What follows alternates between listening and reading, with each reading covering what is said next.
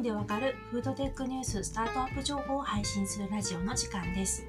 このラジオでは世界のフードテックニュースをわかりやすくお伝えしています。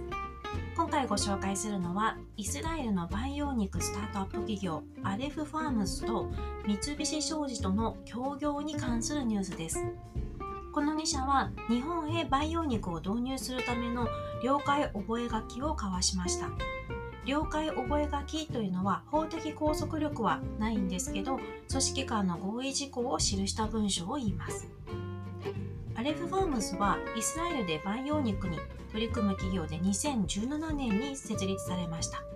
昨年には宇宙で培養肉を生産するという野心的な計画を発表した企業です。今回の協業の具体的な内容ですがまずアレフファームズは培養ステーキを製造するための製造プラットフォームを提供して三菱商事はバイオテクノロジープロセス食品加工日本での販売チャンネルなどに関する知見や専門知識を提供するとしています。気になる販売時期ですがアレフファームズは2022年にアジアで最初の培養肉を販売すると語っています。そして日本はその対象国リストの上位にあると言っています。日本で販売とは明言していないんですけど今回三菱商事の食品産業グループと覚書を交わしていますので日本で早くて2022年に培養肉が販売される可能性が高いと言えます。実はこのアレフファームズと三菱商事にはある共通点がありまして東京にある細胞農業研究会のメンバーでもあるんですね。この研究会では細胞農業食品の定義や構築に関する幅広い専門家を集め日本の製品と技術に関する政策提言を行っています。今回アレフファームズはプレスリリースの中で三菱商事との協業は気候変動への対応において主導的な役割を果たすと述べています。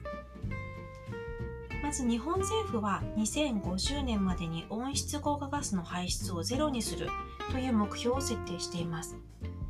アレフファームズも同じような目標を設定していまして2030年までにサプライチェーン全体で排出量を実質ゼロにすると約束しています食肉の需要が高まり続けそして畜産が持続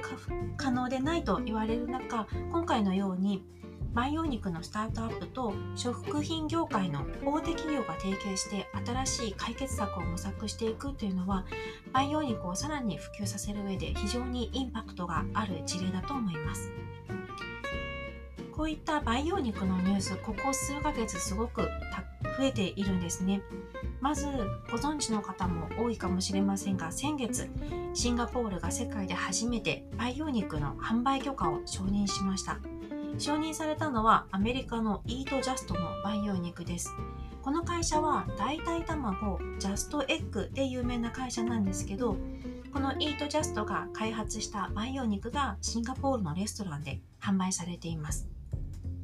こうした培養肉のトレンドはアレフファームズにとっても実は無縁なものではなくてですね先月にイスラエルのネタニヤフ首相がアレフファームズの工場を訪問しアレフファームズの培養肉を試食しているんですよね。調べた限りでは世界の指導者が培養肉を試食したのは初の事例とされています。実際食べてどうだったかというとネタニヤフ首相は美味しいし罪悪感がない他の肉との本物の肉との違いがわからないという感想を語っていますイスラエルは消費される牛肉の85%を輸入に頼っているようで地元で肉を作って供給する仕組みを作るためにおそらくイスラエル発の培養肉企業が次々と出ているのではないかなと思っています。その中には面白いなという斬新な取り組みをする企業もいるんですね。例えばスーパ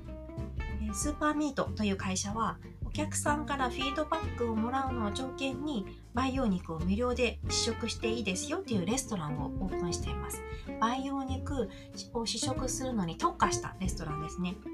しかも培養肉って聞くと実験室ラボで作るものとイメージするためにどうしても気味が悪いって思う方多いですよね。そういった印象を払拭するために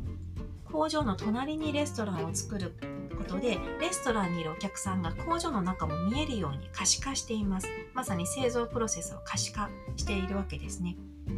またこのほか 3D プリンターを使って植物植物肉パテをわずか6分で作る技術を開発したセーバーイートという会社もあります。この会社はテルアビブ証券取引所に上場しています。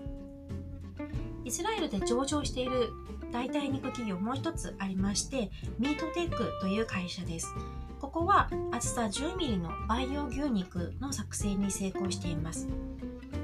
培養肉でテルアビブ証券取引所に上場した世界初の企業と言われています。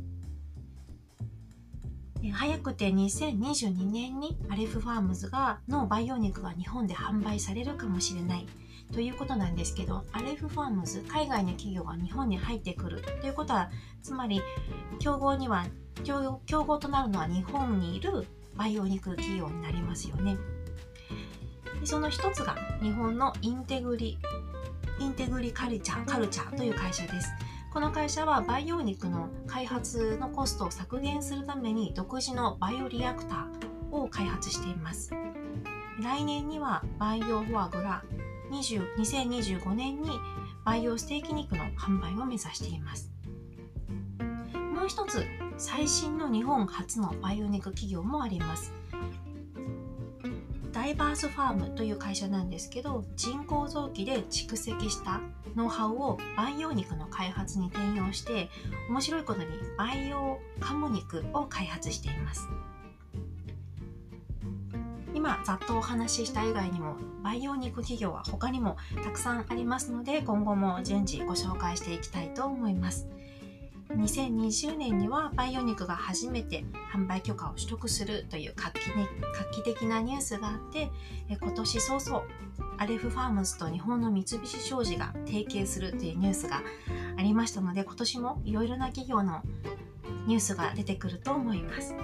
今回はイスラエルのアレフファームズと三菱商事の協業のニュースをご紹介しました。